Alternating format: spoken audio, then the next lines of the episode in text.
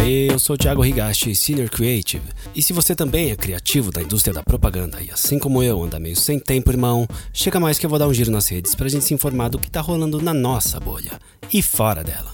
Mas antes, se inscreve no pod pelo Spotify, Google ou Apple Podcasts e bora lá!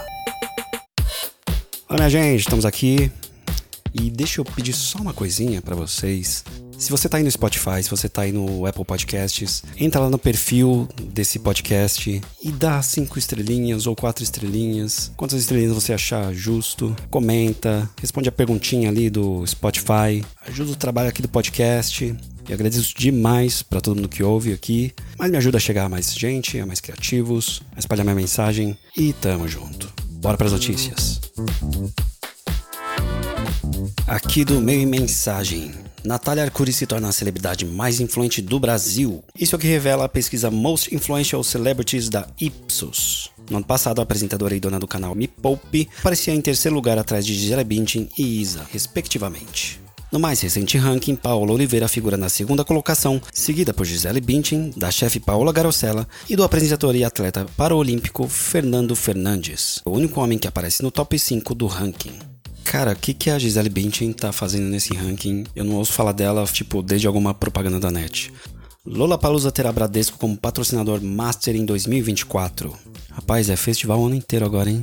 O festival de música que acontecerá nos dias vinte e dois, vinte e três e vinte e quatro de março no próximo ano, no Autódromo de Interlagos, comunicou nesta terça-feira, dezenove, que os clientes do banco terão prioridade na pré-venda dos ingressos. É, vai nessa, C seis Bank. Assim como nas edições anteriores, o festival de música dará início à venda dos ingressos antes mesmo de divulgar as atrações que se apresentarão nos quatro palcos do evento. Os clientes Bradesco poderão adquirir antecipadamente os ingressos do Lollapalooza Brasil entre vinte e oito de setembro e dois de outubro. E o festival abre as vendas oficiais para o público a partir do dia três de outubro.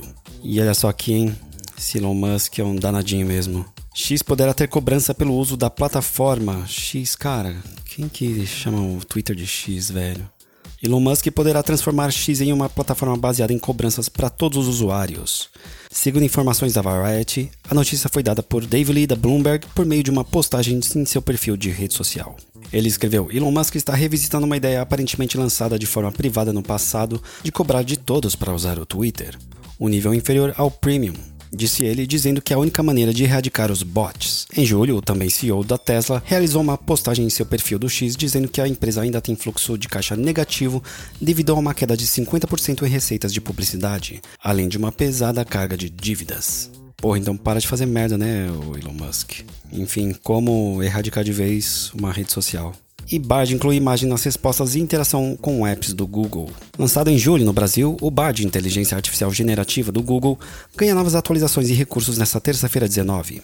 A partir de agora, a I A trará imagens nas respostas, assim como permitirá o upload de imagens com o uso do Google Lens. Outra novidade agora também é que haverá interação da ferramenta com outros aplicativos do Google Service, como Gmail, Docs, Maps, YouTube, hotéis e voos. E olha essa, Habib's que celebra trinta e cinco anos com Esfirra de Ouro.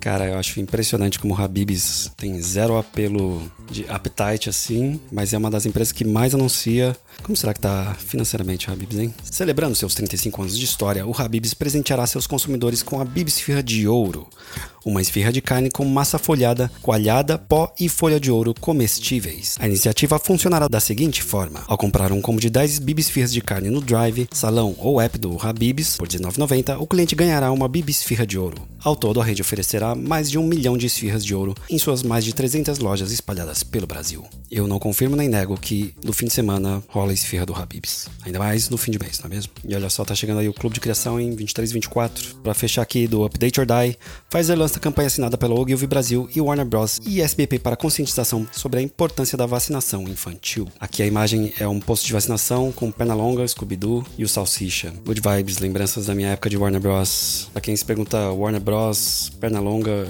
e Salsicha, a Hanna-Barbera, né, que é, a, que é a dona dos direitos e animações do, do Scooby-Doo, entre outros aí, é parte da Warner Bros Discovery. E realmente eles tinham uma preocupação bem grande, assim, de fazer campanhas de conscientização infantil, né, tudo que fosse algum programa que beneficiasse crianças, né, rolava bastante campanha legal, assim, nesse sentido, com propriedades, Animalu, Irmão de Jorel, enfim, era bem legal, cara.